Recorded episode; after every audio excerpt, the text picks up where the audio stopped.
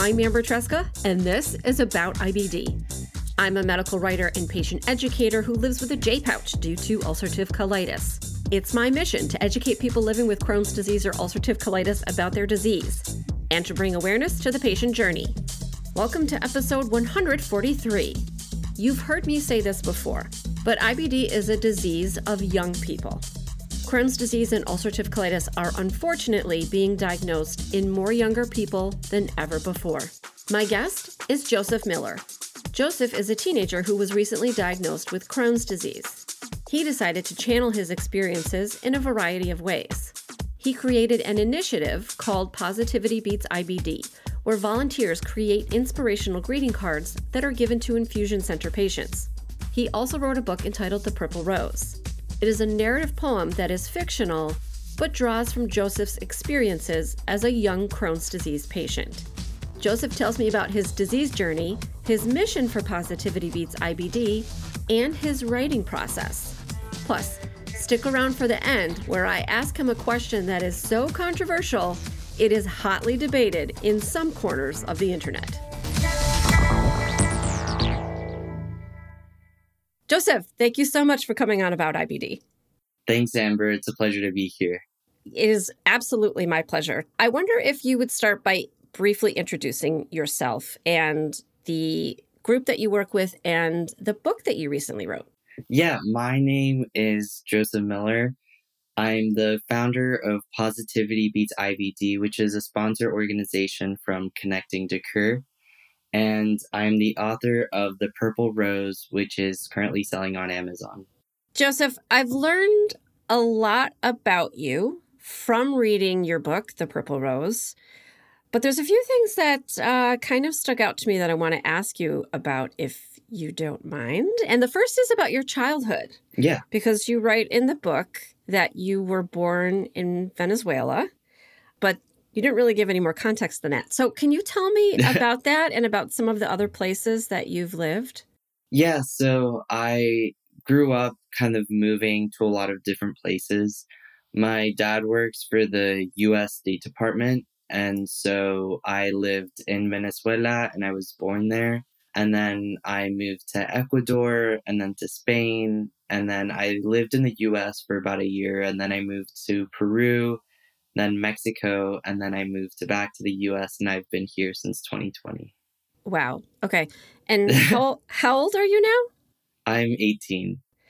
So you have actually lived most of your life not in the United States, is that Yeah, that's right? correct. I think oh I've I think I've lived 13 years overseas and this is my fourth or fifth I think this is my fifth year living in the US. Okay. And how is that for you? Because it has to be such a big change. I'm sure you're used to moving by now, if one could ever get used to moving from country to country. um, but being back in the United States, it's it's got to be such a different thing to be going to school here versus going in Latin America. Yeah. Can you tell me about some of the differences?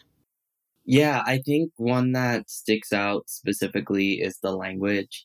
I grew up specifically with a lot of students that spoke Spanish as their native language, mm-hmm. whereas here it's primarily English, and it's mm-hmm. kind of rare to find students that speak Spanish. And another difference that I've seen is just the United States public school system has just so many students per grade. Mm-hmm.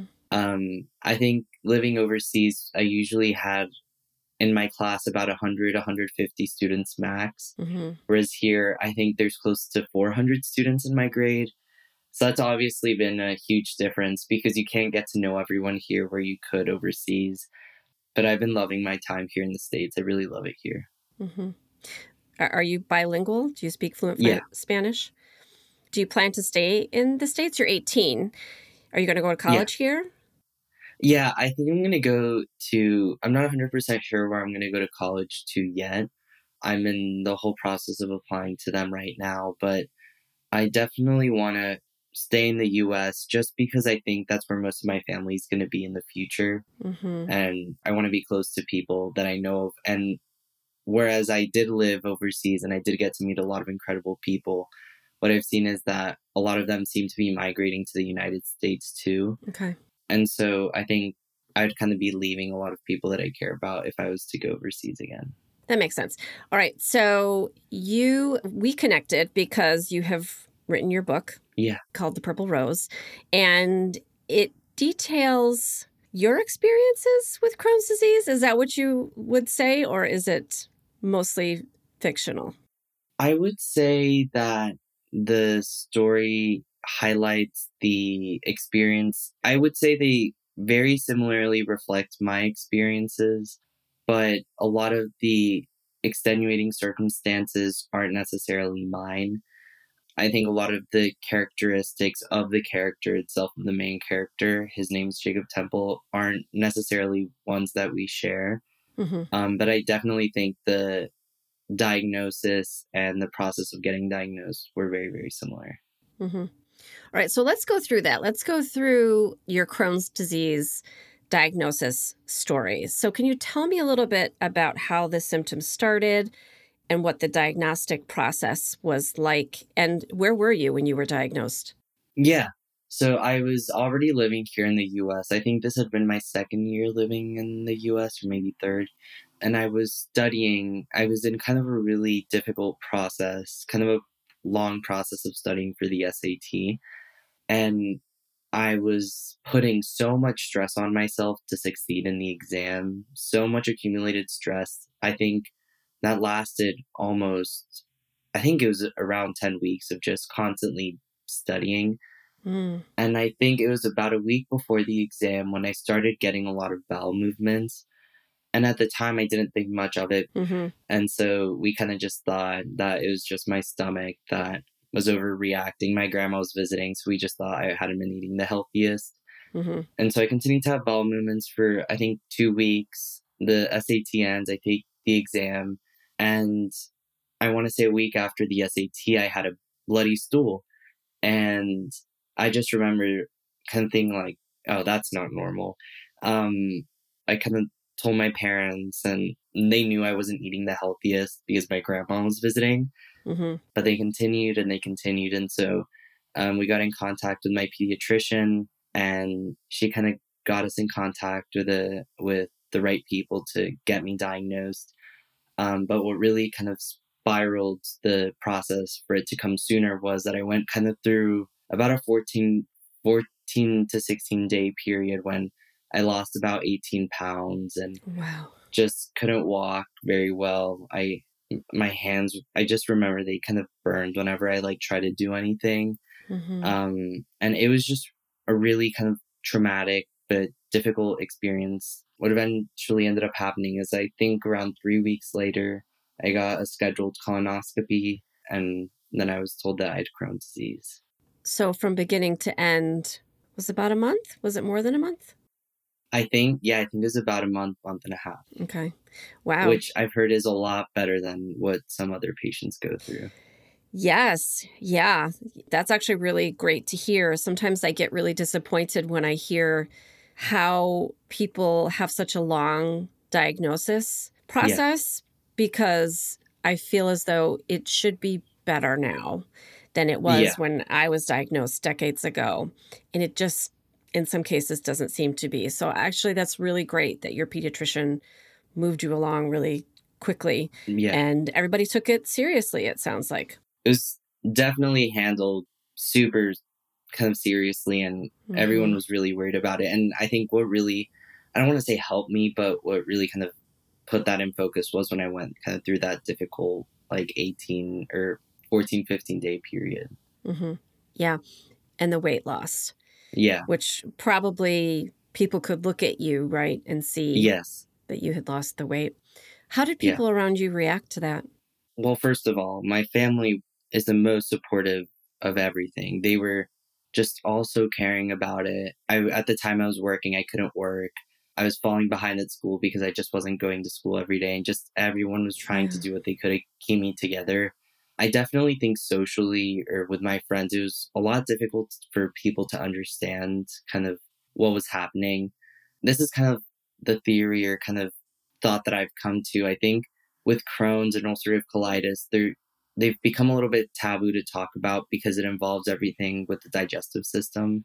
Mm-hmm. So I think when I got diagnosed, a lot of people, I don't want to say made fun of me, but they couldn't really understand the extent of it and kind of almost found it as a joke like oh you you got diarrhea ha ha ha and not really taking it for what it was. And so i definitely struggled socially with that but i think that's been one of my driving forces to continue to work and kind of this field is to be a little bit more informative of what's happening because it's occurring to a lot of different people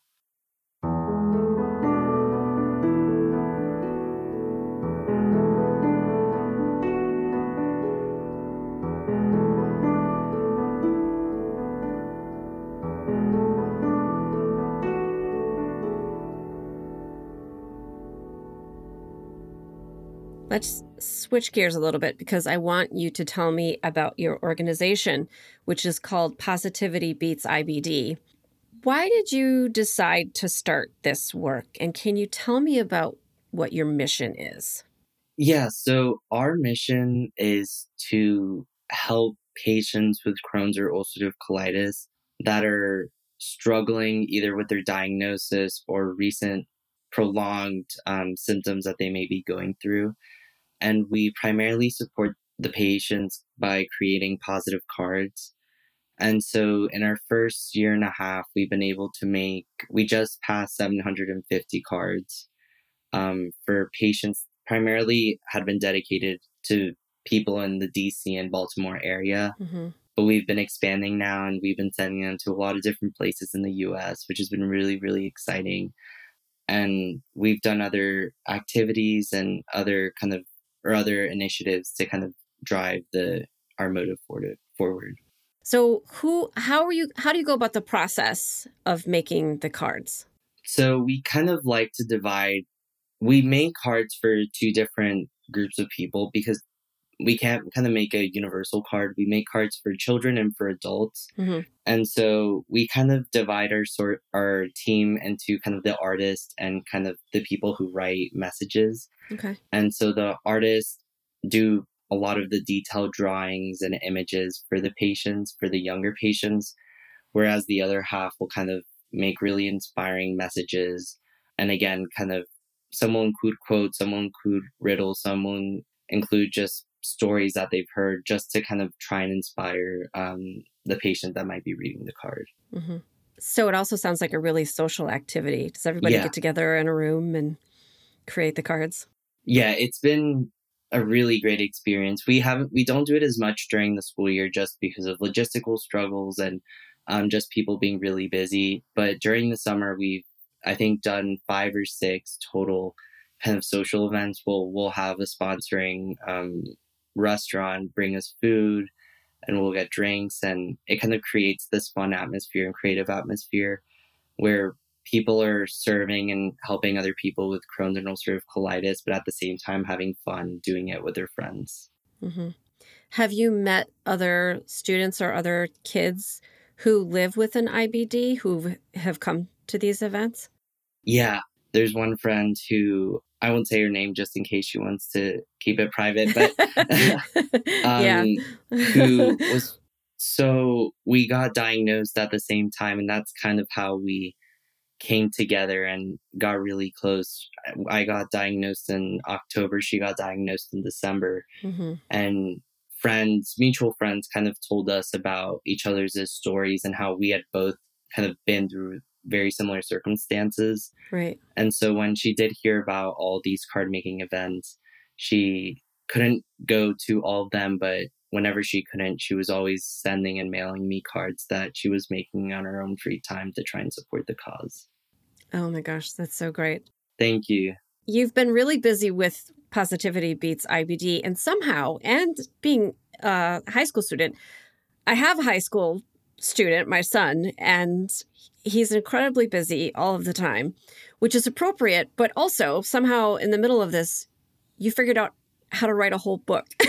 Thank you. so so you have a book out now called The Purple Rose. I have my yeah. copy here right next to my desk because I have been reading it.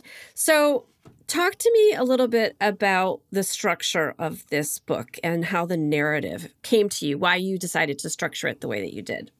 Yeah, so I wanted to take the story from a lot of different themes and ideas. And I definitely pulled a lot of themes and ideas. I just kind of off the top of my head, I wanted to make a story that kind of revolved something similar to kind of what Wonder did a few years ago, what that book did. Okay. And also take a lot of themes of kind of love and perseverance as a family and as friends, kind of through everything everywhere all at once, which is a film that came out, I think, about two years ago. And so the way I kind of structured the book, it's about this teenager. His name, I mentioned a little bit earlier, his name's Jacob Temple. And he has this dream to be in a musical. Mm-hmm. But he struggles a lot with anxiety and with just being very critical of himself.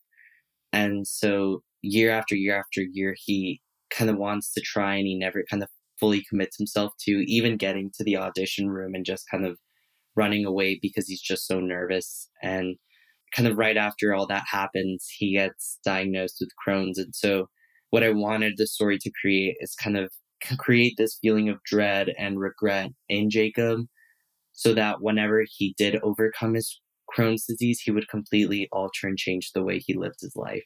Because I think that's something very similar that happened to me. I think when I got really sick, I lived all these regrets. Of course, not knowing that I would get to feel better.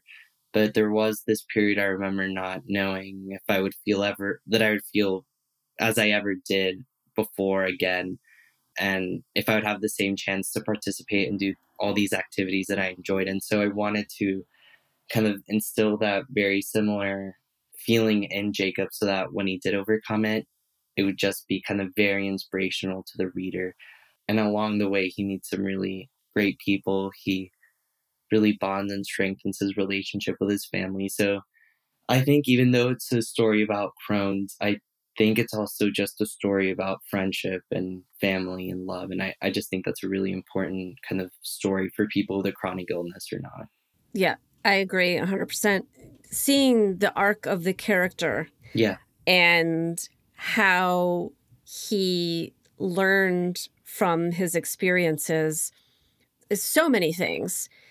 Learned who was going to, for lack of a better phrase, like be a good friend. Yeah. And who who wasn't a good friend and how to create boundaries for himself. And then also it seemed to me that he learned how to sort of not leave anything on the table anymore. Yeah. You know, that he just was going to put himself 100% into the goals that he had for himself.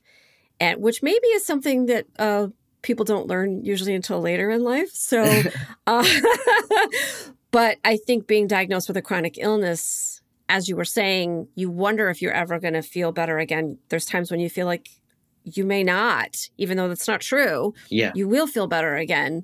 But that does take you to a place where you start to feel as though you have to take the chance and do everything that you can with it. Yeah. And, I, and I think that's what came through in the narrative for me.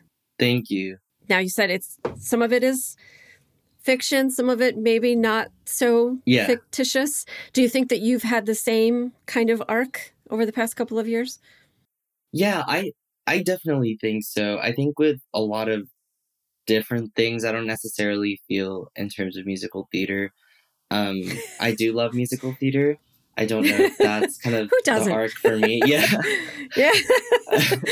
but I think for me, um, for me, I think the greatest change that I made in my life was not living in fear. That was one of the working titles I had for the book originally. I I thought about changing or making it to the power of fear, but hmm because I do think there is so much power that fear can kind of manipulate and have in our lives to kind of constrict us and limit us from doing a lot of things that that we wouldn't venture out and do if we hadn't overcome that. And so I think that's been one of the changes that I've had since I've been diagnosed.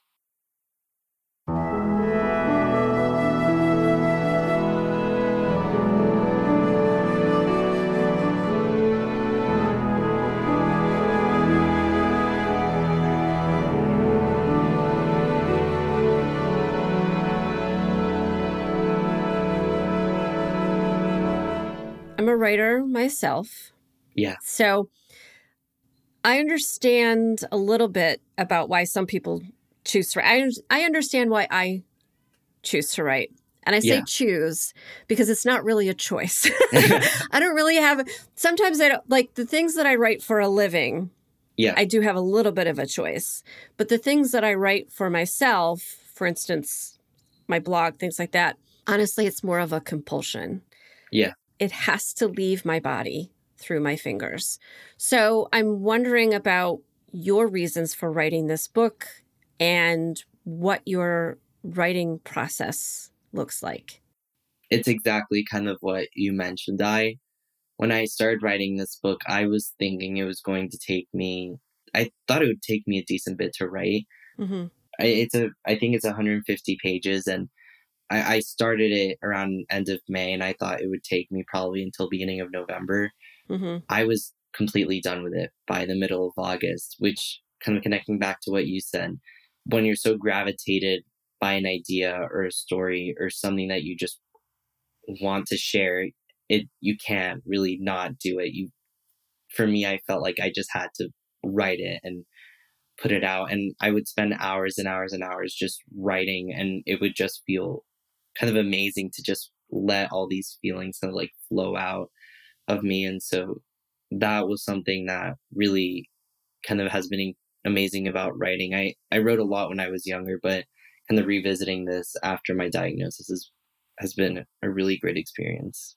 I also find too sometimes in writing about the more personal aspects of living with an IBD, it is challenging because it is sort of you're remembering it, you're sort of reliving it.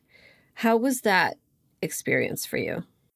There's one section of the book for anyone who reads it that primarily tackles telling um, Jacob's experiences and in getting his diagnosis and going through his first symptoms.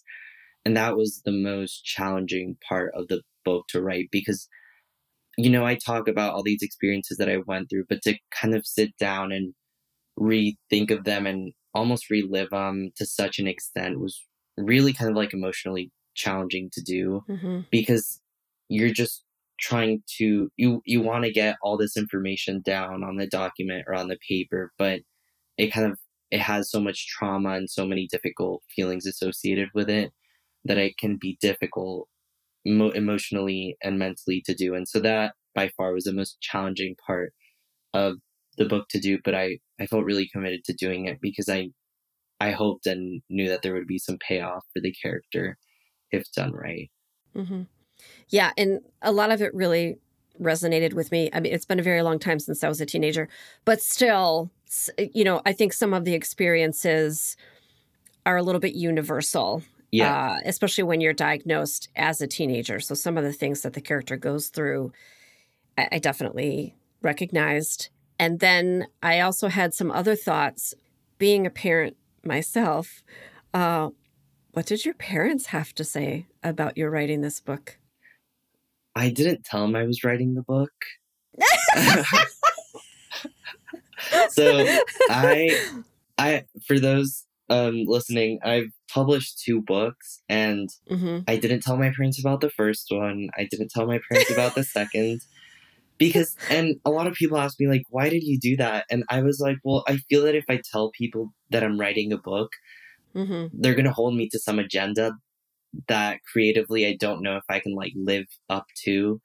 Yep. There was days writing this book or there was even just a week where i just like didn't even want to write anything because i didn't feel inspired to write at that moment or at that day. So that's why i've been that's why i kept it a little bit of a secret but so for the first book i surprised my dad first and then kind of shared with my entire family and with this one i shared with my, with my mom first and it was funny her first reaction was like did you copy this off the internet? And i was like no oh. mom. I wrote all this. um, but so Oh, their man. their reactions and their support for the book have been great, and um, yeah, it's been just a fun experience with my family to do all this. Josef, you kind of buried the lead here. You you wrote another book? Yeah, What is that book about? so it kind of connects to um, what I talked about earlier with the with moving a lot. hmm Something that I that I struggled with a lot with moving. I'm multicultural. I'm half Mexican, half American. Mm-hmm. And I just, I remember feeling when I was younger to fit in a little bit because I didn't feel like I fully culturally um, fit into either culture. And, I, and until I moved to, to Mexico and the United States, I had this idea of like, when I move back to Mexico or the US, I will feel kind of like I fit in. Yeah. And it wasn't true for either of those. Mm. And so the book kind of tackles the idea that it's okay to not fit in and it's okay to have differences. It's a children's book, it's not kind of um, a poetry book. And it's told through the story of an axolotl that um, goes through those experiences. Well, now I'm interested in this in this book as well. What's the title of that book? the book is called The Axolotl That Lost Himself. Oh my gosh, I love it. and how you. old were you when you wrote that book? I wrote it earlier this year. Oh, okay. I think I published the first book. I was done with it earlier, but I was trying to navigate Yeah. the publishing process. right. I finished it around mid May, and I finished this one about mid August. So I'd written about a tenth. What kind of ended up happening was I'd written about a tenth or a fifth of the Purple Rose, hmm and I kind of got this idea to do the axolotl that lost himself, and I knew it'd be a shorter project to do. So I took kind of like two months from this book to do that. And then I came back and I just worked nonstop on this book. Right, right. I don't know if there's a name for that process, but I recognize it. Thank When you. you're in the middle of a big project and you stop and do a smaller Yeah. project. I think it's almost at least for me when I do that, it's because I I need some kind of completion. I need to Yeah. feel, I Yeah. need to feel like I've completed something um in the middle of the bigger project the- until I can complete that. Yeah, because since the big project takes so long to complete, it can. I remember just writing it and being like, "This is taking me forever to do," but mm-hmm.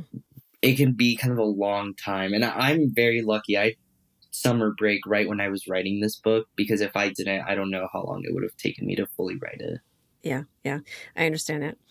So, all right, you've got a lot going on.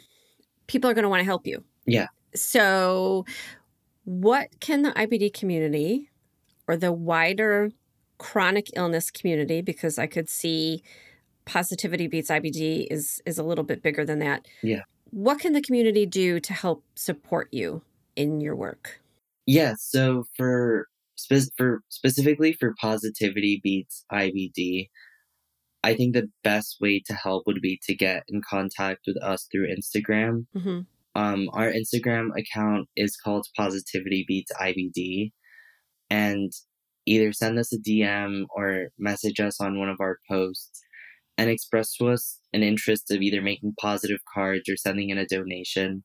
And we'd be happy to kind of manage the process from there and work with you to kind of make sure your donations, whether through cards or monetary, can make it to the right people. hmm And if you want to support the Purple Rose, the best way is to buy a copy of the book and share it. Um, because I think specifically for people with chronic illnesses, there's some positive themes in there and inspiring themes that can help someone that might be going through a difficult time and maybe need a support of an uplift.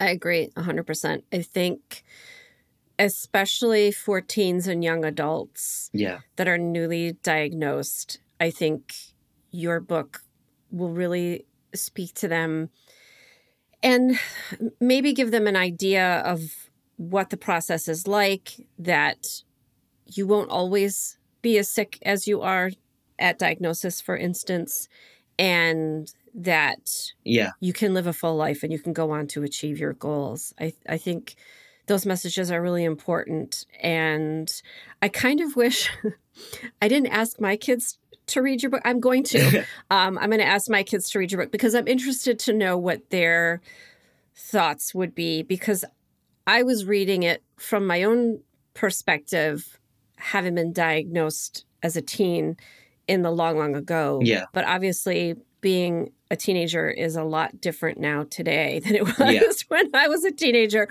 So I'd be interested to hear also what my kids think about it. And also because I think books like these, like I've said, they'll be great for people who are living with an IBD. But I also think that it's important for young people who don't live with an illness to read something like this to get that perspective, hopefully, so that they are supportive of people in their life who are experiencing something difficult or something traumatic, so that they can see what it was like for Jacob to have a friend who was supportive and how they could be that supportive friend. So, anyway, I just really enjoyed your book. Thank you. I really appreciate it. um, and so you're very busy. It is a very interesting and busy and hopeful time of life, I think. Yeah. Being uh, a high school senior and getting ready to go to college. What do you do when you're not writing a book? uh, what do you What do you do for fun? What uh, What do you and your friends do? We love to play video games. Yeah. We love to watch movies. I am a huge, huge, huge Marvel fan, Star Wars fan. Um, I really, really like to watch baseball. It's the off season right now, so there aren't any games on right now. But I think just I I love just getting on and um, with my friends to play their video games or to watch a movie and spend some time with them, especially because I have friends maybe not all of them here, but in different places around the world. So technology has been has been amazing and just kind of being able to communicate with other people. And a lot the pandemic was kind of very helpful because new technology and apps and other things appeared so that you could watch movies together. Yeah. So that's that's kind of what i enjoy to do. Yeah. All right so let me ask you this though. Yeah. All right i have to ask you about the star wars fandom okay. because we're we're giant Star Wars fans yeah. in my house, and I'm old enough that I saw Episode Four in the theater wow. as a small child. Okay, yeah. so I'm just giving you the perspective of where I'm coming from. If you were to tell someone to watch the movies, what order would you tell them to watch them in? Oh, that's such a hard question. uh, my heart is saying one starting from the the Phantom Menace mm-hmm. and moving forward. Mm-hmm. But I think really what you should do is start from the New Hope.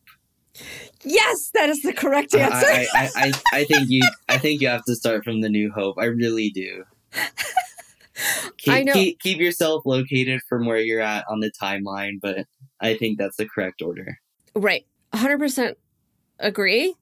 And I think because if you watch them in chronological order and now you're going to learn like what a huge nerd i am. Um, but i think if you if you watch them like one two three four five six seven eight nine like i think that's confusing. Yeah. and i think if you watch one two and three and then you try to watch four y- you're going back in time yes. to films that were made in the 70s i think that would be so jarring yeah. and so strange. I i definitely agree I yeah, I agree because I also think the films are shot so differently, kind of yes, written differently, tonally differently, that it would be very odd to kind of make that. I think it's an easier transition to do four, five, and six, and then go to one, two, three. Then it would be one, two, three, four, five, six, and then the new trilogy, which is divisive in and of itself. oh, well, you know, I love all of it. Me too. Uh, I always have, and it's just it's great. So, well, thank you for nerding out with me for a, a little bit, and uh, you agree with me. So I really love that as well because there are people that do not, uh, and uh, that's that's not great because four, five, six, one, two, three, yeah. seven, eight, nine is the correct order, and that is the hill that I will die on. All right, uh, Josef, um, where can people buy the Purple Rose? The Purple Rose is selling on Amazon. You can either look up The Purple Rose or you can look me up as an author. My author name is Josef Alexander Miller, and both of my books should come up there, but specifically The Purple Rose should be up there when you look up my name. Mm-hmm. Perfect. And I will put that information in the show notes to make it a little bit easier along with your social media information. Josef, thank you so much for connecting with me and for doing this episode with me. And I am really just so grateful for your work that you're doing with Positivity Beats IBD and then also for your books now that I know that there's more than one. And thank you so much for talking with me today. I've really enjoyed getting to know you better. Thank you so much, Amber. It was such a fun time, and I really appreciate you having me on. Hey, super listener. Thanks to Josef Miller for taking the time away from school and all his projects to speak with me. If you want to support his mission, you can follow Positivity Beats IBD on Instagram or buy his books, The Purple Rose and The Axolotl That Lost Himself on Amazon.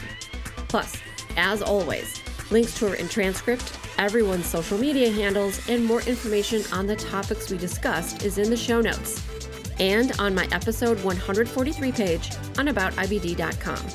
Thanks for listening, and remember, until next time, I want you to know more about IBD. About IBD is a production of Mal and Tal Enterprises. It is written, produced, and directed by me, Amber Tresca. Mix and sound design is by Mac Cooney. Theme music is from Cooney Studio.